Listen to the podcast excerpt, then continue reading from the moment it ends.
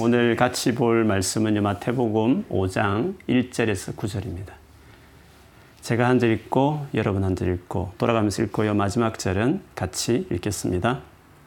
제가 1절 먼저 시작하겠습니다.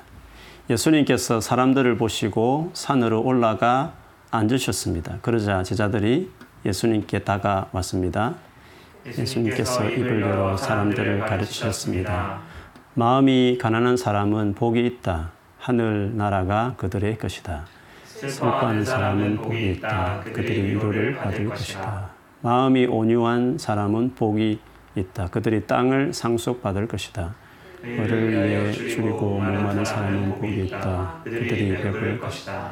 자비로운 사람은 복이 있다. 그들이 하나님의 자비를 입을 것이다. 마음을 깨끗이 한 사람은 복이 있다. 그들이 하나님을 볼 것이다. 같이요.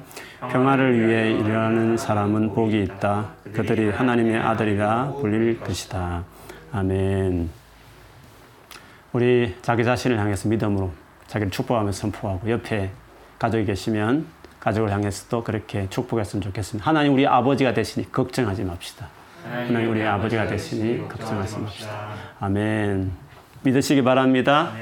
아멘. 이번 주간에 어, 용인의 어떤 교회에서 우리 성가대가 찬양을 하다가 집단으로 감염이 되었다라는 뉴스를 제가 전해 듣고요. 또 마음이 철렁했습니다. 또 세상이 얼마나 또 교회를 욕할까 이런 생각하니까 마음이 참 안타까운 마음이 그지없었습니다. 그러다 문득 그런 생각이 들었습니다. 왜 하나님께서 당신을 찬양하는 그들을 지켜주지 않았을까? 뭐 우리가 흔히 할 수 있는 생각이지만 저도 문득 그런 생각이 들더군요. 여러분, 우리가 예수를 믿으면서 기대하는 스토리가 있습니다. 즉, 우리는 모든 어려움부터 면제되는 것, 이것을 기대할 때가 참 많습니다.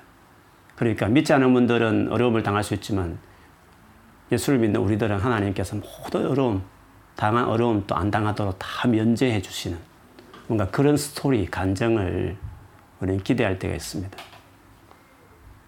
사실 살다 보면 하나님이 정말 그런 경우가 많이 있죠. 저도 지난 2월 달에 저희 큰딸 결혼식 마치고 어, 한국에서 막 바이러스, 코로나 바이러스 터지는 것 심해져서 이러다 영국 못 들어가는 거 아닌가. 뭐 저희 안 들어가도 뭐 좀 괜찮아졌지만 제가 안 들어가면 교회가 또 여러 가지 어려움을 있을 수 있으니까 급하게 일정을 앞당겨서 이렇게 들어와서 그래도 혹시나 또 염려할 수 있어서 자체 자가격리 제가 2주 하면서 개인적으로 뭘 어떻게 보낼까 2주 동안 교회를 위해서 생각하다가 하나님 앞에 우리 성도들 앞으로 영국이 더 심해지더라도 다 안전하게 지켜달라고 내가 기도해야 되겠다 해서 자, 개인적으로 한 3일 금식을 했던 적이 있었습니다. 절대 바이러스 한 명도 감염되지 않도록 바로 옆에 확진자가 있어도 침입하지 못할 쪽 아주 그렇게까지 제가 기도했던 적이 있었습니다. 저는 하나님께서 그 기도를 전 들어주셨다고 믿습니다. 그리고 그 기도를 아시고 신경 쓰시고 계시다. 어, 그래서 그 기도 때문에 하나님께서 더 뭔가 일하시는 것이 있다라고 생각해요. 그런데 제가 어, 듣기로는 한국에 돌아간 우리 성도 가운데 한 제가 듣기 한 두 명 정도 자매가 어, 음성으로 아, 양성으로 밝혀져서 격리 시설에서 뭐 한달 이상 그렇게 오랫도록 정상은 없는데 계속 그렇게 밝혀져서 참 힘들게 있다가 그렇게 집에 돌아간 자매 이야기도 제가 들은 적이 있습니다. 저는 그런 사실을 보면서 그 내가 드린 기도가 하나님 응답하지 않았느냐? 저는 그렇게 생각하지 않습니다. 왜냐하면 우리 하나님은 주인이십니다. 그리고 우리 아버지입니다. 그래서 내가 하는 식으로 그대로 100%다 해주시는 것은 더 이상 주인이 아닙니다. 주인이 때로는 생각하기에 더 선한 것이, 더 나은 것이 있다면 내가 구한 것과 다르게 일하실 수도 있다. 그것을 믿어야 되고 인정해야 되는 사실이죠.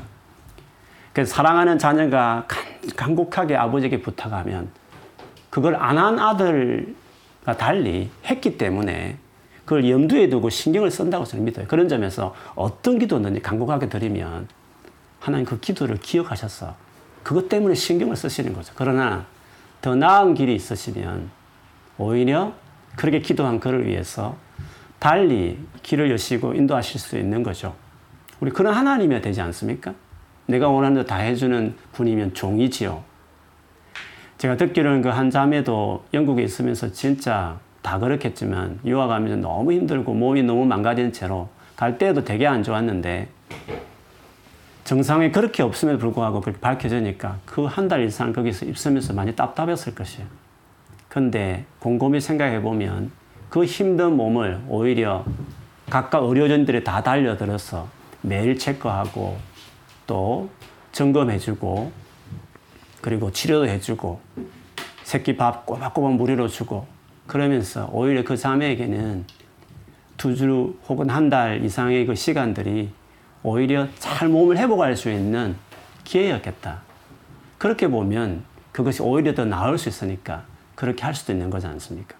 그런 점에서 우리가 모든 것들이 다 면제되는 것들이 또 그렇게 되는 것을 바라기도 하지만 그렇게 될 때도 있지만 때로는 우리와 다른 방식으로 응답하시더라도 하나님은 반드시 우리 기도에 응답하시고 일하신다는 사실 그것을 기억하면서 주를 따라가는 것이 정말 중요해요.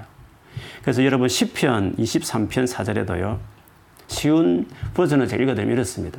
내가 음산한 험산한 죽음의 골짜기를 지나가게 된다 하더라도 나는 겁나지 않습니다. 그것은 주님께서 나와 함께 계시기 때문입니다.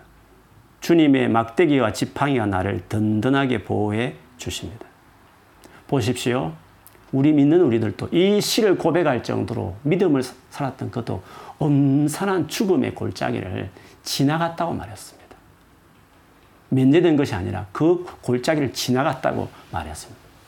그러면 다른 게 뭐죠? 다른 게 주님이 그때 그 자리에 함께 계셨고 주의 막대기와 지팡이로 아주 든든하게 보호해 주셨다. 그렇게 말하고 있습니다. 그래서 그리스도인의 삶이 뭐냐고 했을 때 일체 모든 어려움부터 면제되는 것이 아니라 때로는 같은 어려움을 당할 수 있지만 주님이 함께 하셨어. 그분이 일하셨어. 그 하나님을 경험하는 것이 그리스도의 삶이다. 그것이 가장 일상적이고 보편적인 것을 우리가 경험으로 계속 알 수 있습니다.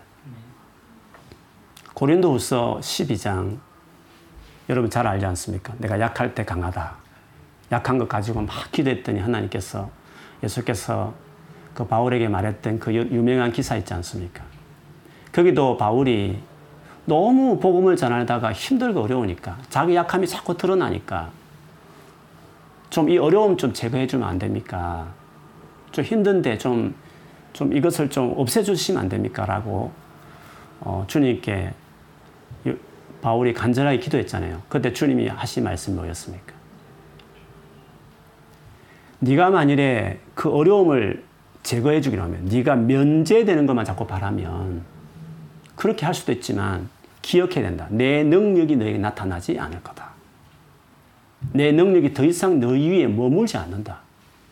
나의 능력이라는 것은 약한 가운데 그런 어려운 상황 가운데 내 능력이 나타나는 것이다. 그래서 약하다고 여겨질 때, 힘들다고 여겨질 때, 똑같이 당한 어려움에 여겨지는 그런 상황 가운데에서 내 능력이 머물러서 약할 때 강하여지는 것을 우리가 보게 될 거다.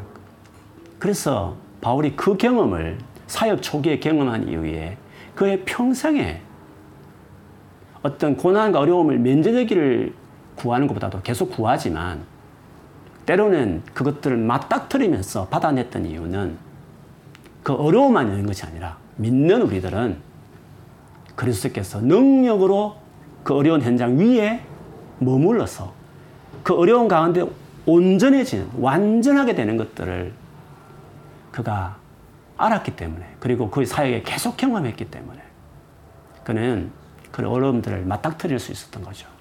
그래서 바울의 삶을 보면 수많은 어려움을 당했던 스토리와 주님이 함께 하셔서 수없이 역사하셨던 두 가지 스토리가 다 있는 겁니다. 어려움 하나도 없고 주님만 면제시키고 도와주셨던 그것이 우리 그리스도의 간정이 아닙니다. 여러분 어떤 사람이든지 주의 사람들 간정을 들어보십시오. 고생은 고생대로 하고 주님 일하는 일하는 대로 하는 겁니다. 그래서 그리스도의 정상적인 삶은 면제되는 삶이 아니라 감당해내고 이겨내고 주님을 경험하는 삶이 그게 그리스도의 삶이다. 기억해야 될 것 같아요. 그래서 바울이 그 경험 이후에 그 이후에 내가 어떤 약함을 느끼는 정황을 경험하더라도 모욕을 당해도 핍박을 당해도 궁핍함을 경험해도 갖가지 어려운 일을 당해도 기뻐하겠다. 나는 이것 가운데서 이런 상황을 만나도 나는 기뻐해내겠다. 왜? 주님이 거기에 같이 계시는 것을 알았기 때문에. 직접 말씀하셨으니까. 그래서 상황을 보는 눈이 달라져 버리는 그 놀라운 간증이죠. 단순히 핸디캡 괜찮아 이런 것으로 그 고백을 그 구절을 쓰지 마시고요. 이 관점에서 한번 여러분 그 말씀을 생각해 주셨으면 좋겠어요. 빌립보 성에서도 바울이 전도할 때 그 성이 움직였지 않습니까? 감옥이 막 기도하는데 찬양하는데 옥문이 열리고 그랬지 않습니까? 놀란 하나님의 기적이 있었죠. 그것만 생각하면 우리도 그런 기적이 일어났으면 좋겠다 싶지 않습니까? 그러나 그 전에 바울은 붙잡혔고 매를 맞아서 퉁퉁 붓고 감옥에서 갇히는 고난 역시도 있었다는 것을 기억할 필요가 있는 것입니다. 우리가 지금까지 어, 예수께서 복이라고 말씀하신 믿는 사람이 있는 다섯, 여덟 가지 복에 대해서 쭉 살펴보고 있는데요. 그 중에 네개 앞에 네 가지 복은요.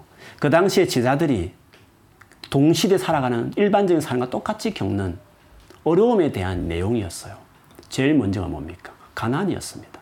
마태는 마음이라는 말을 붙였지만 원래 가난한 사람이 마음도 가난한 겁니다. 누가복음 보전에 아예 가난하냐 이렇게 말을 했어요.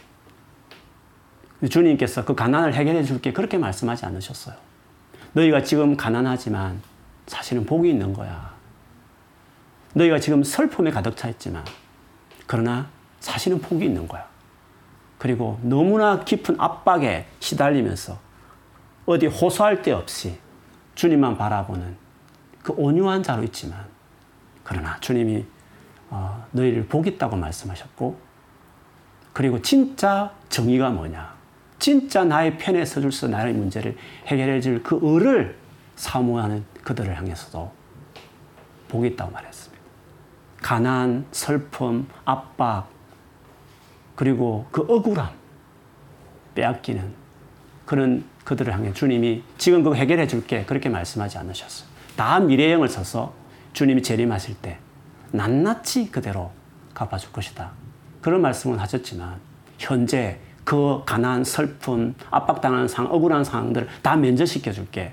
그렇게 주님 약속하지 않고 지금 현재 그런 상태에 있더라도 너희는 복이 있다. 왜?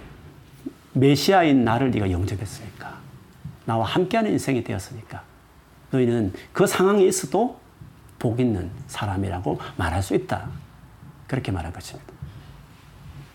여러분, 그들의 차이가 뭡니까? 믿는 사람이 똑같은 상황을 겪지만 복 있다고 말하는 그 이유들, 주님이 함께 하시기 때문에 그 모든 힘들게 여겨지는 상황들, 세상 사람들 다 힘들게 말하는 그 모든 요소들이 주님과 함께하는 우리들은 어떻다고요? It doesn't matter. 괜찮다는 겁니다. 물론 있으면 감사하지만 없더라도 그렇게 내 인생을 흔드는 일이 아니다. It doesn't matter 할 수 있는 그런 고백과 그런 태도가 있다는 것이 메시아를 모신 그 예수 무릎 앞에 있는 제자들에게 주님이 너희들이 가진 복이다. 나와 함께하는 사람이 가질 수 있는 태도다, 에티튜드다. 그렇게 이야기했습니다. 그 비슷한 말씀을 바울은 빌리포서 4장 11절 13절까지 궁핍, 환란, 비천, 풍부 일체의 어떤 환경 가운데서도 그리스도 안에서 예수님을 모신 사람들은 자주 만족하는 비결을 배웠다. 그것이 예수님 안에 있는 자들이 가진 능력이다. 그렇게 주님이 말씀하셨어요. 그게 그리스도인의 삶의 특징이요. 예수를 메시아로 모신 저와 여러분이 가질 수 있는 세상 사람들에게 보여줄 수 있는 능력, 능력이다. 그것을 일관되게 이야기하고 있습니다.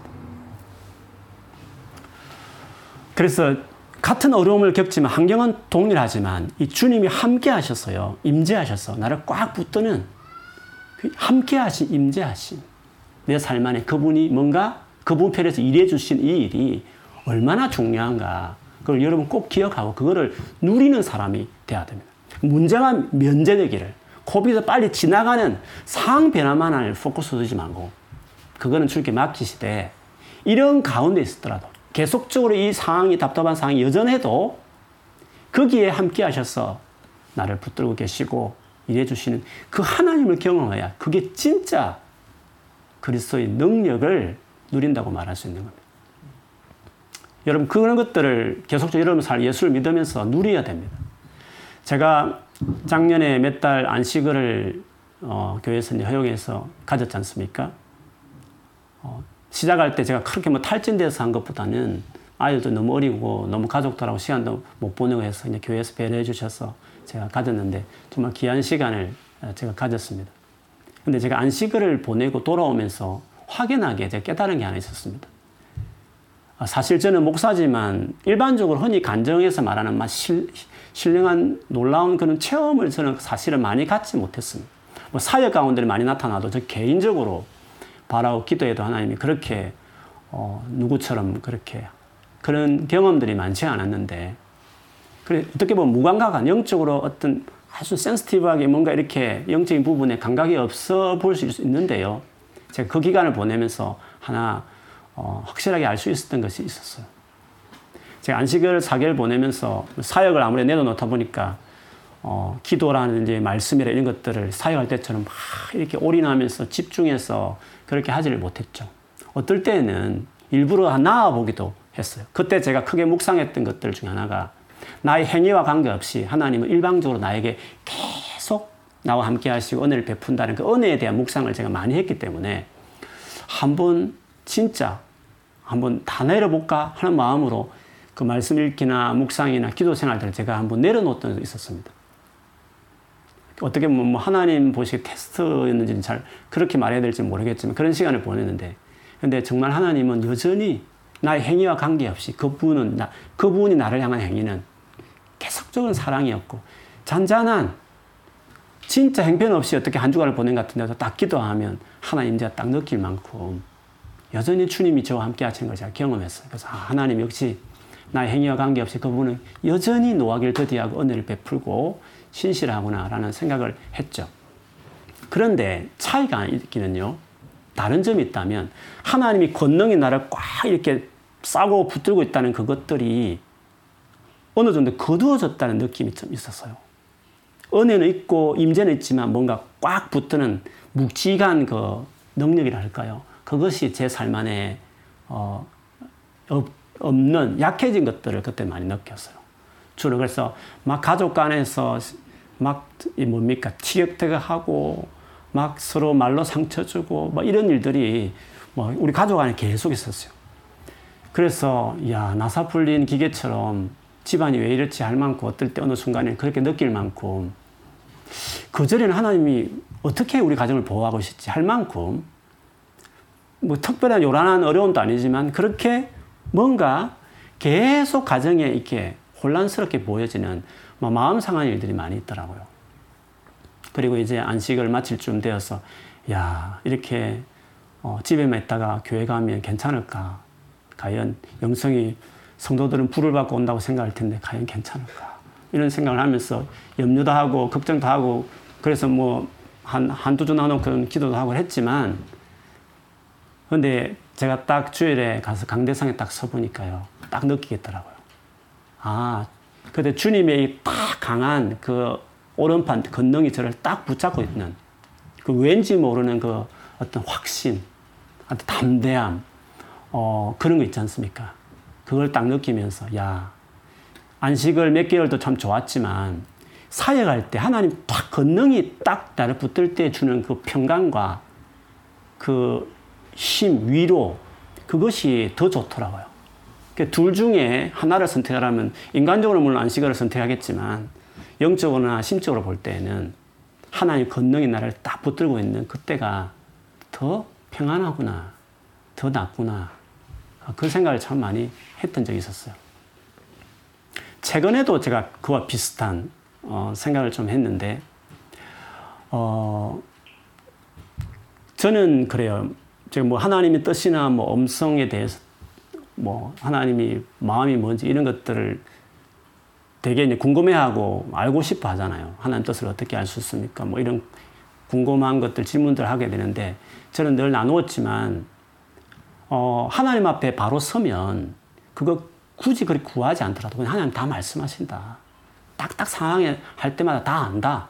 그럼 확신이 되고 막 열정이 생기고 막 그냥 가게 된다는 거죠. 뭐 뜻을 분별하고 말 것도 없이 그냥 자동으로 하나님 앞에 그냥 알게 된다. 네, 그런 고백들을 많이 했는데 실제로 제가 그렇게 삶을 살았기 때문에 주님 앞에 바로 서는 게 중요하다. 바로 서지도 못하면서 막 뜻을 구하고 막 마음을 구하는 그건 어불성설이다. 그런 생각을 늘 많이 해왔었어요. 근데 이번에, 이번, 어, 최근에 제가 예전에 가졌던 그 감각이 좀 부족한 거예요. 확신이라든지 어떤 상황이 있을 때마다 딱 하나님 뜻이 뭔지 알고 이렇게 담대하게 나가는 그 감각이 좀 부족한 거예요. 그래서 어려운 상황이 말을 들어도 내가 어떻게 말을 해야 될지 이렇게 확신 있게 말하는 지혜, 딱 번뜩이는 어떤, 어떤 말할 말거리 이런 것들이 제 안에 많이 부족한 거예요. 그걸 딱 느끼면서 왜 그럴까 생각해 봤을 때, 아, 이런 어려운 가운데 더 기도하면 집중해야 되는데, 그 부분에 헌신한 게 부족했구나. 그걸 많이 느꼈어요. 그래서 하나님 앞에 요즘 계속 마음을 가지고 계속 기도를 많이 하려고 하거든요. 근데 확실히 상황은 똑같고 내가 하는 활동은 비슷한 것 같은데 하나님의 그 강력한 권능을 임재하느냐 안 하냐는 것은 본인의 삶, 삶에서 완전히 다르다고 느낄 만한 그 일이 있는 거죠. 그래서요, 그리스도인들은 상황이나 환경의 어떤 변화에 민감하기보다는 하나님이 나와 함께 계시냐. 그분이, 물론 믿는 사람은 늘 함께 하시죠. 그러나 안식일의 때와 다른 제가 사역에 돌아왔을 때 그 함께함처럼 권능으로 하나님의 권능으로 바울의 그 고린도후서 12장 고백처럼 그리스도의 능력이 머물러서 똑같은 어려움이지만 그리스도의 능력이 머물러서 뭔가 이렇게 이끌어가는 그런 삶 있지 않습니까? 그게 중요한 거예요. 그래서 여러분 주님이 우리와 함께 하시는데 그 함께 하는 임재 정도뿐만 아니라 권능으로 똑같은 어려움이지만 그 권능으로 주님께서 박차게 나가게 하시는 세상 사람들 보면 보이지 않지만 믿는 사람만 개인적으로 알 수 있는, 영적으로 알 수 있는 그 은혜를 기대해야 돼요. 그리고 그런 점에서 하나님 앞에 정말 관계에 헌신하는 게 필요해요. 상황, 뭐 어떤 관계, 이것에 너무 집중하기보다는 주님께 포커싱하고 그게 더 나아가면, 마음을 쏟으면 환경만 자꾸 바뀌어주려고 기도하지 말고 그거는 하나님 손에 의탁하고요. 주님께 집중하면 환경이 똑같아도 아니 이전보다 더 상황이 안 좋아도 오히려 더 감격과 감사와 기쁨과 즐거움이 우리를 붙들고 있는 것들을 경험할 겁니다. 그렇지 않습니까? 방학 때 더 늘어지잖아요. 또 영적 침체. 어떨 때는 또 상황은 더 좋은데 막 침체될 때도 많지 않습니까? 왜 그렇습니까? 상황이 문제가 아니에요. 하나님 앞에서 내가 어떻게 어, 나아가고 있느냐가 중요한 거예요. 여러분 예배하는 가운데 여러분 가운데 혹시 침체된 분이 계시면 그걸 상황과 어떤 어떤 다른 이슈로 그걸 focusing 두지 말고요. 물론 그것이 빌미가 될 수 있고 이유는 될 수 있지만 그래도 그 상황이 있어도 뚫고 나가게 하시고 약할 때 강하게 해주시는 하나님의 일하심이 있다는 것을 믿어야 돼요. 그래서 상황 그대로 아뢰면서 주님께 호소하고 주님 임재해 주시고 역사해 주시고 내가 이걸 뚫고 나가도록 해달라고 다부지게 그게 함몰되지 말고 침체되지 말고 이렇게 엎드려 있지 말고 일어서서 그렇게 주님 앞에 막 부르짖고 막 마음을 다시 쏟고 이렇게 그렇게 주 앞에 나가는 게 중요해요. 그러면 돼요. 그러면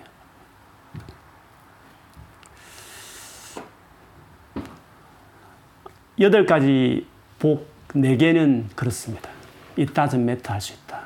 가난, 슬픔, 압박, 그리고 어디에 이, 어, 나를 이 어렵게 정의를 행해 줄 것인가에 대해서 마냥 바라보는 그 처지에 있을 만큼 힘든 상황이어도 주님이 함께하는 나의 제자가 되었으면 나를 메시아로 구주로 받아들였으면 그 자체가 복이 있다. 왜? 이 따져 matter 할수 있는 능력 있는 attitude를 가지는 사람이 되었으니까. 그리고 종말에는 진짜 그렇게 하나님 나라를 주시고 위로해 주시고 기업을 주시고 그렇게 어, 너를 세워 주실 것을 주님이 약속하셨죠. 근데 그 이후에 네 가지는 그 다음 이어지는 네 가지는요. 그 은혜를 정말 누리고 그 은혜 안에 자기 삶을 살아가는 자들이 그 이후에 더 누리게 되는 삶의 변화에 대해서 네 가지로 나누어서 이어서 설명해요. 어떻게 보면 좀 적극적이고 좀 더 능동적이고 더, 더 세워진 예수님의 제자들이 경험할 수 있는 삶이죠. 그 첫 번째는 자비와 긍휼이었습니다. 우리 그때 여러분 말씀을 기억할지 모르겠지만 저는 용서로 이야기했습니다. 단순히 착한 정도가 아니고요. 하나님의 자비는 신약에 다 용서로 재용서하는 우리를 구원하시는 것에 긍휼이란 말을 썼잖아요. 우리로 긍휼을 베푸는 자, 자비로운 사람 이 의미는 진짜 그런 사람들을 용서해내는 사람이 되는 거죠. 그게 쉽습니까? 우리의 삶 살다 보면 경험하면 그게 우리 인간적으로는 안 되는 것입니다. 그러나 예수를 메시아로 모시고 신실하게 더 따라가면 따라갈수록 우리가 자비를 베푸는 사람이 되죠. 용서로 사람을 품어내는 사람이 되죠. 그럼 주님은 우리를 더 용서하시고 우리를 더 임재로 가까이 하시는 은혜를 베푸시는 거죠. 그 다음에 두 번째는 지난주 보았던 것처럼 마음이 깨끗한 사람이었어요. 소극적으로는 숨기지 않고 진짜 감추지 않고 있는 그대로 보여주는 것이 출발하지만 결국은 어떻게 됩니까? 마음이 깨끗한 사람은 깨끗하다 이 말은 두 마음이 아니라 충성, 온 마음을 다해서 특별히 그것은 하나님을 향한 관계가 더 강해요. 하나님 향해서 온 마음을 다해요. 나뉘지 않는 진짜 딱 집중해서 주님만을 위해서 나아가는 그 사람. 그게 마음이 깨끗한 사람이라고. 뭐 윤리적 깨끗하다는 그런 의미가 아니라 관계성 안에서 하나님 앞에 정말 솔직하게 말하면서 그리고 나중에는 주님 앞에 충성. 충성된 마음이 깨끗한 마음이다. 그래서 그 거룩한 마음이다. 신랑과 신부가 상대를 사랑해서 전심으로 상대를 위해 바치기 위해서 자기를 깨끗하게 하는 그 깨끗함처럼 바로 상대를 향한 나뉘지 않는 일편단심, 충성하는 마음이 깨끗한 마음이었다. 그렇게 했습니다. 실제로 우리가 주님 앞에 서면 설수록 주 앞에 더 그렇게 마음을 다하여, 목숨을 다하여 사랑하는 사람 우리가 바뀌어지게 돼 있어요. 그 다음에 이제 세 번째 오늘 우리의 변화된 모습이 평화를 위해 일하는 사람이라는 오늘 본문의 내용입니다. 평화를 위해 일하는 사람이라는 것은 일반적으로 어떤 사람과도 나는 갈등하는 거 싫어해요. 그래서 모든 사람의 비율을 다 맞추고 좋은 게 좋다는 식으로 적당히 타협하면서 아무 사람하고 불, 불협화음 없이 다 두리두리두리 잘 지내는 화평주의자 같은 느낌이 이 느낌으로 이 말씀을 하시는 게 아니에요. 근데 사실은 세상에는 그게 필요해요. 그게 정치입니다. 정치는요, 타협입니다. 팽팽하게 이렇게, 이렇게 대립하고 있을 때 서로 서로 자기 이익을 조금 덜 가진 채로 중간에 타협을 찾는 거죠. 그게 정치죠. 오늘날 우리 정치인들은 그런 사람이 없죠. 그래서 이렇게 계속 이렇게 서로 이렇게 합의 안 되는 거죠. 타협해내는, 어, 자기 것들을 좀 뒤로 물러서서 타협을 만들어내는. 그래서 자꾸 화합을 하면서 그러면서 극단으로 가지 않도록 이렇게 할 수 있는 그런 정치인들이 많이 필요하죠. 세상에는 그 같은 화평이 필요합니다. 그런데 예수 믿는 저와 여러분이 말하는 평화를 이루는 방식은 그 정도가 아닙니다. 즉, 내가 좀 덜 이익을 챙김으로, 양보함으로, 양보함으로 타협을 찾으면서 합평을 이루는 게 아니라 주님 우리에게 말씀하시는 평화를 이루는 방식은 아예 내 것을 내어놓고 드리는 희생으로 화목을 이루는 좀 조금만 이익을 챙기는 게 아니라 아예 내 이익은 커녕 희생함으로까지 상대를 위해서 내어주는 그것이 그렇게 이루는 것이 그리스도인이 평화를 이루는 방식이다. 그렇게 말합니다. 예수께서 보여준 게 있지 않습니까? 예수님이 죽어줘가지고 그 투자해서 당신이 뭐 이익 게뭐 있습니까? 우리 싹 다 지옥 보내고 그냥 새로운 인류 만들어도 그분 하나도 손해볼 것도 없고 오히려 더 쏙 편했을 것입니다. 구원시켜놔도 말썽 부리고 또 아민 사람 이렇게 신성모독하니까 오히려 우리 인류를 구원하겠다는 당신 투자한 가치에 비해서 얻을 수 있는 유익이 뭐가 있습니까? 이익 계산했으면 그냥 싹 그냥 인간이 결정한 일인가 싹 그냥 그 처벌들을 하는 것을 끝내버리면 깔끔합니다. 새로운 인류, 새로운 지구 만들면 하나님 은 깨끗한 겁니다. 주님이 덜 이익을 아니 좀 투자해가지고 내가 죽어주가지고 이들을 써먹겠다 그런 차원으로 십자가 죽고 그렇게 한 게 아니란 말씀이죠. 주님의 그 십자가 죽음 그걸 통해 이루어진 화평은 양보나 타협이나 좀 그런 차원이 아니라 순전히 안 해도 될 일을 당신이 우리를 사랑해서 당신의 것을 내놓고 영광의 보좌 버리시고 스스로 가난한 채로 인간에 오셔서 그렇게 희생하고 죽어주심으로 하나님과 우리 사이를 화목케 하시고 그리고 도무지 하나 될 수 없는 부류들 어떤 성차별 남자와 여자를 하나 되게 하고 노예와 주인이 하나 되게 하시고 유대인과 인종 유대인과 헬라인들이 하나 되게 하는 그 일을 십자가로 죽음으로 합평케 하신 것이었어요. 그것이 하나님 아들 예수께서 하신 일이었어요. 그러면 우리가 그 같은 방식을 살면 우리가 하나님 아들이 되는 진짜 하나님 아들답다라고 인정받는, 일컬음 받는 사람이 될 수 있다. 그렇게 말씀하신 것이었어. 근데 이 같은 말씀이요. 오늘 마태복 5장, 오늘 어, 9절의 말씀이었지만 그이 5장 뒤에 쭉 가보면 예수님 하신 말씀 더 읽어보면 화평케 하는 사람이 어떻게 살아가는지를 예를 들어서 뒷부분에 가면 갈수록 이 말씀을 사실은 하셨죠. 예를 들면 마태복음 5장 40절 41절에 보면 만일 누가 너희를 재판에 걸어 내 속옷을 가지려고 하거든 더 비싼 겉옷까지 내어 주어라. 만일 누가 너를 강제로 약 1.5km를 가게 하거든 그와 함께 약 3km를 가주어라. 이게 무슨 말씀입니까? 아예 더 손해를 보면서까지 또 해주라는 말씀이죠. 그냥 타협하고 그 정도 봐준다. 다시는 그러지 마. 다시 그렇게 하면 내가 이제 이번에는 이해하죠. 이번에 넘어줄게, 넘어가 줄게, 이해해줘. 이 정도가 아니라 아예 더 희생해서 해주는. 성경에 보면 그 악함을 그냥 악을, 악을 대갚지 않는 정도가 아니라 어떻게 하라고요? 선으로 저는 나를 악하게 대하지만 나는 선으로 그를 이겨버리는 것입니다.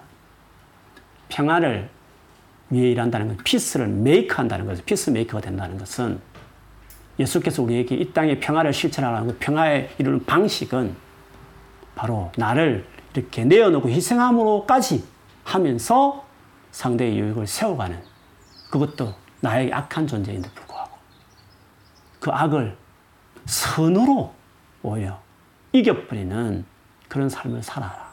주님 그렇게 말씀하신 것이었어요. 그 이어서 하신 말씀에도 동일합니다. 5장 43절에서 48절에 보면 너희는 내 이웃을 사랑하고 원수를 미워하라고 하는 말하는 것을 들었다. 그러나 나는 너희에게 말한다. 너희의 원수를 사랑하여라. 너희를 박해하는 사람들을 위해 기도하여라. 그러면 너희가 하늘에 계신 아버지의 아들이 될 것이다. 여기서 또 동일하죠. 아들이 될 거다. 너희 아버지는 왜 아버지가 어떤 분이기에 악한 사람이지만 선한 사람 똑같이 그들에게 햇빛을 비추시고 의인과 죄인에게도 비를 내려 주신다. 만일 너희를 사랑하는 사람만 사랑한다면 무슨 상을 받을 수 있겠느냐? 심지어 세리도 그만큼은 하지 않느냐?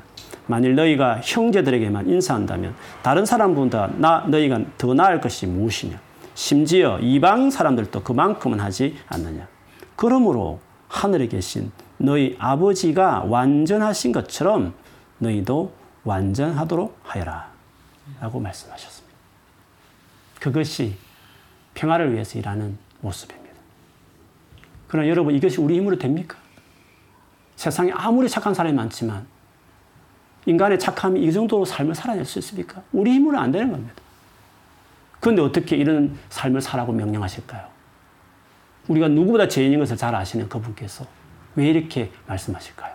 그거는 내가 너와 함께 하기 때문에 함께하는 내가 너 인생을 그렇게 만들어 줄 것이기 때문에 네가 내게 헌신하면 내가 너를 그 인생을 그런 그 정도로 살아가는 인생으로 지금은 못할지 모르겠지만 지금처럼 변함없이 나를 찾고 붙들고 살면 내가 1년이고 5년이고 10년 후에는 네가 노년이 돼 갈수록 네 노년의 모습이 더 아름답도록 추하지 않고 더 아름답도록 인격적으로 나와 같은 하늘에 계신 아버지 같이 그렇게 평화를 위해서 세상에 평화를 외치지만 다 자기 이익을 생각하고 그냥 타협하는 것밖에 안 되는 평화들 말고 진짜 자기 것들을 내어놓으면서까지 다른 사람을 세우는 살리는 진정한 평화를 위해 뛰는 뛰는 그런 사람으로 네 인생을 내가 바꾸겠다.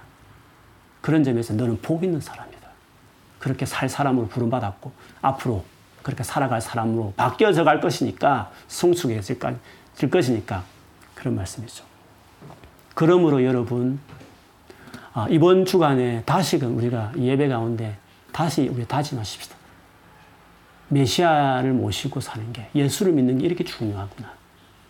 단순히 죽어도 천당 간다는 이런 그 모호한 그냥 도피적인 생각 말고 매일매일 나의 삶 안에서 똑같은 어려움을 만나고 똑같은 마음 상할 일이 되고 똑같은 여러 가지 힘든 일이 있지만 예수를 메시아로 모시고 산다는 삶이 얼마나 놀라운 삶인가. 얼마나 계속적으로 변화들이 진행될 것인가 하는 것을 우리가 말씀 보면서 또 알게 되지 않습니까? 그래서 이번 한 주가 많은 스케줄이 있고 많은 일들이 있겠지만 더더욱 우리가 헌신할 것은 이 예수 그리스도 이렇게 헌신하고 내가 살아내지 못할 때마다 주님 앞에 막 몸을 치면서 그 은혜를 구하고 나는 약해서 막 이 상황이 너무 어렵지만 주의 능력으로 머물러서 내 삶 안에 일하셔서 이대로 살아가도록 나아가도록 해달라고 구하는 그런 한 주간이 돼야 될 줄 믿습니다. 그렇게 하셔서 여러분, 여러분 자신이 아니라 여러분이 원래 본시 그런 여러분 그 성품 정도로 머물지 않고 우리 가운데 여러분 가운데 임하시고 예수로 인해서 진짜 이렇게 살아내는 이런 평화를 이 땅에 실어낼 만한 그런 하늘에 계신 아버지 같은 온전한 사람으로 점점 더 나아가는 한 주간 되기를 축복합니다. 아, 네. 한번 오늘 이번 주간에 그 은혜를 위해 그 능력 받아서 한번 실천해 보십시오. 나는 선으로 이 악을 갚아보겠다. 그 마음으로 한번 해보시면 그렇게 하도록 은혜를 구하시면 주님이 반드시 도와주실 것입니다. 그렇게 이겨내고 승리하는 여러분 되시기를 주 이름으로 축원합니다. 아멘. 우리 같이 한번 기도하겠습니다. 오늘 우리 말씀 생각하면서 어, 여러분 한 주간 어, 사시고 또 코비드 19 가운데 계속적으로 상황적으로 어, 어렵고 여러분 그 일로 인하여 좀 힘들어하는 분들이 혹시 계시면 다 힘들겠지만 그 상황 가운데 우리가 정말 무엇이 중요한지를 우리 같이 나누는데요. 주님을 찾는 게 중요합니다. 주의 그 권능 여러분, 여러분 삶을 덮고 지키는 게 중요해요. 그래서 오늘 이 시간에 다시 한번 기도하십시다. 내가 상황과 여러 가지 어떤 것에 내가 이 어려움의 이유를 자꾸 생각했는데, 물론 그 상황이 힘든 건 맞지만, 그러나 믿는 우리들은 적어도 다른 것이 있다면, 나와 함께 하신 그분 임재, 그분 함께 우리의 삶을 드리는 헌신들, 그것이 내 삶을 살아내게 만들고 승리케 하는 비결이라는 사실을 꼭 기억하시면서 오늘 같이 기도하면서 주님, 주의 이름을 부르고요. 다시 주여 내 삶 안에 다스리소서. 권능으로 임해 주소서. 그런 간절한 마음으로 여러분 어려움을 고백하면서 같이 소리내서 같이 기도하도록 하겠습니다. 하나님 아버지, 주여 우리를 불쌍히 여 주십시오. 정말 감사합니다. 예수께서 우리의 삶 안에 들어오시고 임재하신 이유로 세상 사람들처럼 고아처럼 혼자 힘으로 애쓰고 노력해도 되지 않는 막막한 상황을 만나더라도 주께서 우리와 함께 하심으로 그걸 부신 능력과 힘으로 너희 감당해낼 수 있는 사람이 되게 하신 것을 감사합니다. 항상 기뻐하고 범사에 감사할 수 있는 그런 사람으로 우리가 부름받았은 것을 고백합니다. 주여 구합니다. 이 시간에 우리가 전심으로 주 앞에 나아갑니다. 우리의 이 답답하고 힘든 상황들, 때론 상한 마음들 그대로 주님 앞에 고백합니다. 하나님이여 받으시옵소서. 우리 힘으로 되지 않고 우리 힘으로 매니지 않는 이 상황들 우리 마음을 주의 손에 올려드리오니 주여 임재하여 주십시오. 주의 성령으로 기름 부으십시오. 성령님 이 시간 임재하여 주셔서. 그 상한 마음 힘든 마음 답답한 마음 불안한 마음들 주여 평강으로 다스리십시오 모든 지각에 뛰어난 그리스도의 평강이 그 마음과 생각을 지키시리라 하신 말씀처럼 지켜주십시오 그 은혜를 베풀어 주십시오. 전심으로 주를 찾고 가까이 하는 한 주간 될 수 있도록 도우소서. 주님을 갈망하는 마음이 부어질지어다. 주님을 사모하는 마음이 부어질지어다. 기도하는 영으로 충만할지어다. 다시금 주 앞에 나아갈지어다. 일었을지어다. 강건함을 입을지어다. 하나님 아버지 그렇게 하여 주옵소서. 그래서 이런 상황이 있더라도 담대하게 다서고 주님 주신 그 권능으로 세워지는 것들을 경험하는 상황은 변함없지만 어쩌면 계속 되어질 수 있지만 더 답답해질 수 있지만 더 어려워질 수 있지만 그래도 오히려 더 평강과 기쁨과 담대함으로 주여 이 무거운 세상에 주는 짐들을 받아내며 앞으로 나아가는 한번 권능 있는 사람들이 될 수 있도록 하나님께서 축복하여 주시옵소서. 하나 더 우리 기도하겠습니다. 아, 여러분 어, 스스로 이렇게 기도하는데 기도가 잘 안 되시거나 하는 분들이 있으시면 한번 선포하십시오. 예수 이름으로 나를 묻고 결과가 있는 건 떠나가라고 이렇게 좀 성령으로 충만케 해달라고 하는 그렇게 선포다 좀 구하십시오. 그래서 어, 예배 가운데 여러분 그 회복과 치유 반드시 있어야 됩니다. 기도하면서 하나님 나를 세워주시고 내 영혼 약해 부부 있다면 마치 어, 거미 가서 뚝에 물 새는 부부 있다면 이 시간 보수해 주시고 다시 일으켜 주시고 약한 무릎을 일으켜서 앞으로 나가라고 말씀하신 것처럼 하나님 이 시간 나를 일으키셔서 내 영혼이 강건하게 세워달라고 성령 충만케 해달라고. 또 이미 그런 은혜를 이미 누리고 있다면 우리 교회 성도들을 한 사람만 생각하면서 또 여러분이 기억하는 영혼이 있으면 그 이름 불러가면서 하나님 이 시간에 임재해 주시고 그가 자고 있더라도 그 주님 그 침대 곁에 주의 영광으로 덮어주셔서 주님 잠을 깨고 일어났는데 그냥 마음이 달라지는 걸 느낄 만큼 회복과 치유를 주여 우리 허락해 달라고 우리 자신과 우리 교회를 위해서 한번 주의 성령 임재하심 권능으로 덮어주시고 주님 새롭게 해달라고 한명 같이 한번 선포하면서 같이 기도하도록 하겠습니다. 하나님 아버지 이 시간에 구합니다. 내가 나사렛 예수 이름으로 맹하노니 묻고 결박당하고 누르고 있는 어둠은 나사렛 예수 이름으로 다 떠나갈지어다 다 떠나갈지어다 모든 묶인 것도 풀어질지어다 내가 나사렛 예수 이름으로 모든 결박은 끊어질지어다 내가 나사렛 예수를 명하는 누른 것들은 다 떠나갈지어다. 낙심한 영혼아 소망으로 충만할지어다. 어둠의 가운데 영혼아 빛이 비춰질지어다. 주 영광의 빛을 비추십시오. 예 살려주십시오. 살아날지어다. 회복될지어다. 주의 권능으로 덧입을지어다. 주여 주 안에서 강건하여지게 해주십시오.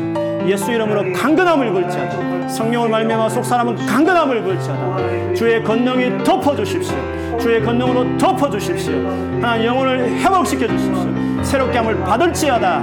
예 자유케 될지어다. 잃어버린 기쁨이 회복될지어다. 평강으로 충만할지어다. 그리스도의 평강으로 마음과 생각을 지켜주십시오. 주님 구합니다. 나사렛 예수를 명하는 모든 어둠은 다 떠나갈지어다 묻고 결박을 누르고 있던 모든 어둠들아 내가 나사렛 예수 이름을 하니 나와 우리 가족과 우리 성도들 앉아 다 떠나갈지어다. 성령으로 덮어소서 주님. 영광으로 덮어주십시오. 강건함을 잊게 하여 주소서. 기도의 능력을 가질지어다. 기도의 능력을 임할지어다. 강구의 영이 임할지어다. 속 사람은 강건함을 입을지어다. 낙심하고 우울하고 슬프고 답답한 마음들은 다 떠나갈지어다. 하나님 임재하여 주옵소서 영광으로 덮어주십시오. 예 건능으로 덮어소서. 머리부터 발까지 주영으로 충만함을 받을지어다. 머리부터 발끝까지 성령으로 충만함을 받을지어다. 하나님 우리 교회 속한 모든 성도들 안에 함께 예배하는 우리 모두 안에 그 같은 은혜가 임할지어다. 하나님 그렇게 하여 주옵소서. 그렇게 축복하여 주옵소서. 하나님이여 낙심한 영혼들 다 오늘 일으켜 주소서. 일으킴을 받을지어다. 역사하여 주옵소서. 하나님께서 역사하여 주옵소서. 인도하여 주시옵소서 한 번 더 마지막으로 기도하겠습니다 이 시간에 적극적으로 좀 은혜를 구하십시오 하나님 기도할 수 있도록 능력을 주시고 말씀 사목해 하시고 말씀 볼 때 하나님 마음과 은혜를 경험할 수 있도록 만나는 시간 될 수 있도록 주여 오늘 이 시간 이후로 주님 앞에 나가라 했는데 나갈 수 있도록 오늘 힘을 주시고 새롭게 해주십시오. 그래서 오늘 이 시간 이후로 그냥 말씀 보고 기도하는 것들이 내 삶 안에 좀 자연스럽게 시작될 수 있도록 좀 처음엔 좀 어렵지만 훨씬 더 이전보다 다르게 경건 생활이 세워지고 개인 골방이 또 길어지고 있는 상황인데도 불구하고 오히려 확고하게 이번에 오히려 과정에서는 엎치락달치 하지만 딱 끝날 때는 다 충만한 가운데 견고하게 세워진 채로 우리가 만날 수 있도록 주여 이번 한 주간도 그렇게 살아낼 수 있도록 다시 오늘 새 힘을 주시도록 경건 생활 해낼 수 있는 은혜를 오늘 부어달라 우리 같이 한번 이 시간 다 같이 이것을 놓고 기도하도록 하겠습니다. 하나님 아버지 이 시간에 구합니다 이번 한 주간 주 앞에 머물게 해 주옵소서. 주여 기도 생활, 말씀 생활이 확고하게 세워질지어다. 풍성함으로 세워질지어다. 같이 기도해도 다른 기도가 될지어다. 성령 안에서 구하는 기도가 이루어질지어다. 성령 인도하시는 기도가 될지어다. 충만한 주님의 임재가 있는 기도가 될지어다. 권능 있는 기도가 될지어다. 기도가 뚫릴지어다. 기도가 되어질지어다. 강력한 기도가 이루어질지어다. 하나님 앞에 들어지는 기도가 될지어다. 하나님 그렇게 하여 주십시오. 주님 임재하여 주십시오. 성령께서 임하여 주십시오. 말씀을 볼 때도 은혜가 되게 하여 주십시오. 말씀 볼 때 깨달아지게 하여 주십시오. 하나님 내게 말씀한 성령 음성을 듣는 시간들이 되게 하여 주옵소서. 하나님 아버지 이런 코비드 19이 오래된 상황 가운데 있지만 답답하지만 주님 은혜를 주셔서 이 상황 가운데서 우리 성도들이 단단하게 세워지게 해주십시오. 넘어질 수도 있고 위축될 수 있고 답답할 수 있지만 뚫고 나갈지어다. 앞으로 전진해 나갈지어다. 자로 나오는 치우치 없이 담대하게 앞으로 나아갈지어다. 하나님 그렇게 하십시오. 네, 주님 은혜를 주십시오. 오늘은 덤뿍 드리퍼 주십시오. 오늘 이 시간 이후로 달라지게 하여 주옵소서. 새 마음 새 영이 부어질지어다. 마음과 영이 새롭게 될지어다. 성령으로 충만함을 받을지어다. 하나님 그렇게 해 주시고 역사하여 주시옵소서. 그리고 그리고 오늘 파송하는 사람이 있는데 우리 조안나 위해서 같이 한번 기도하겠습니다.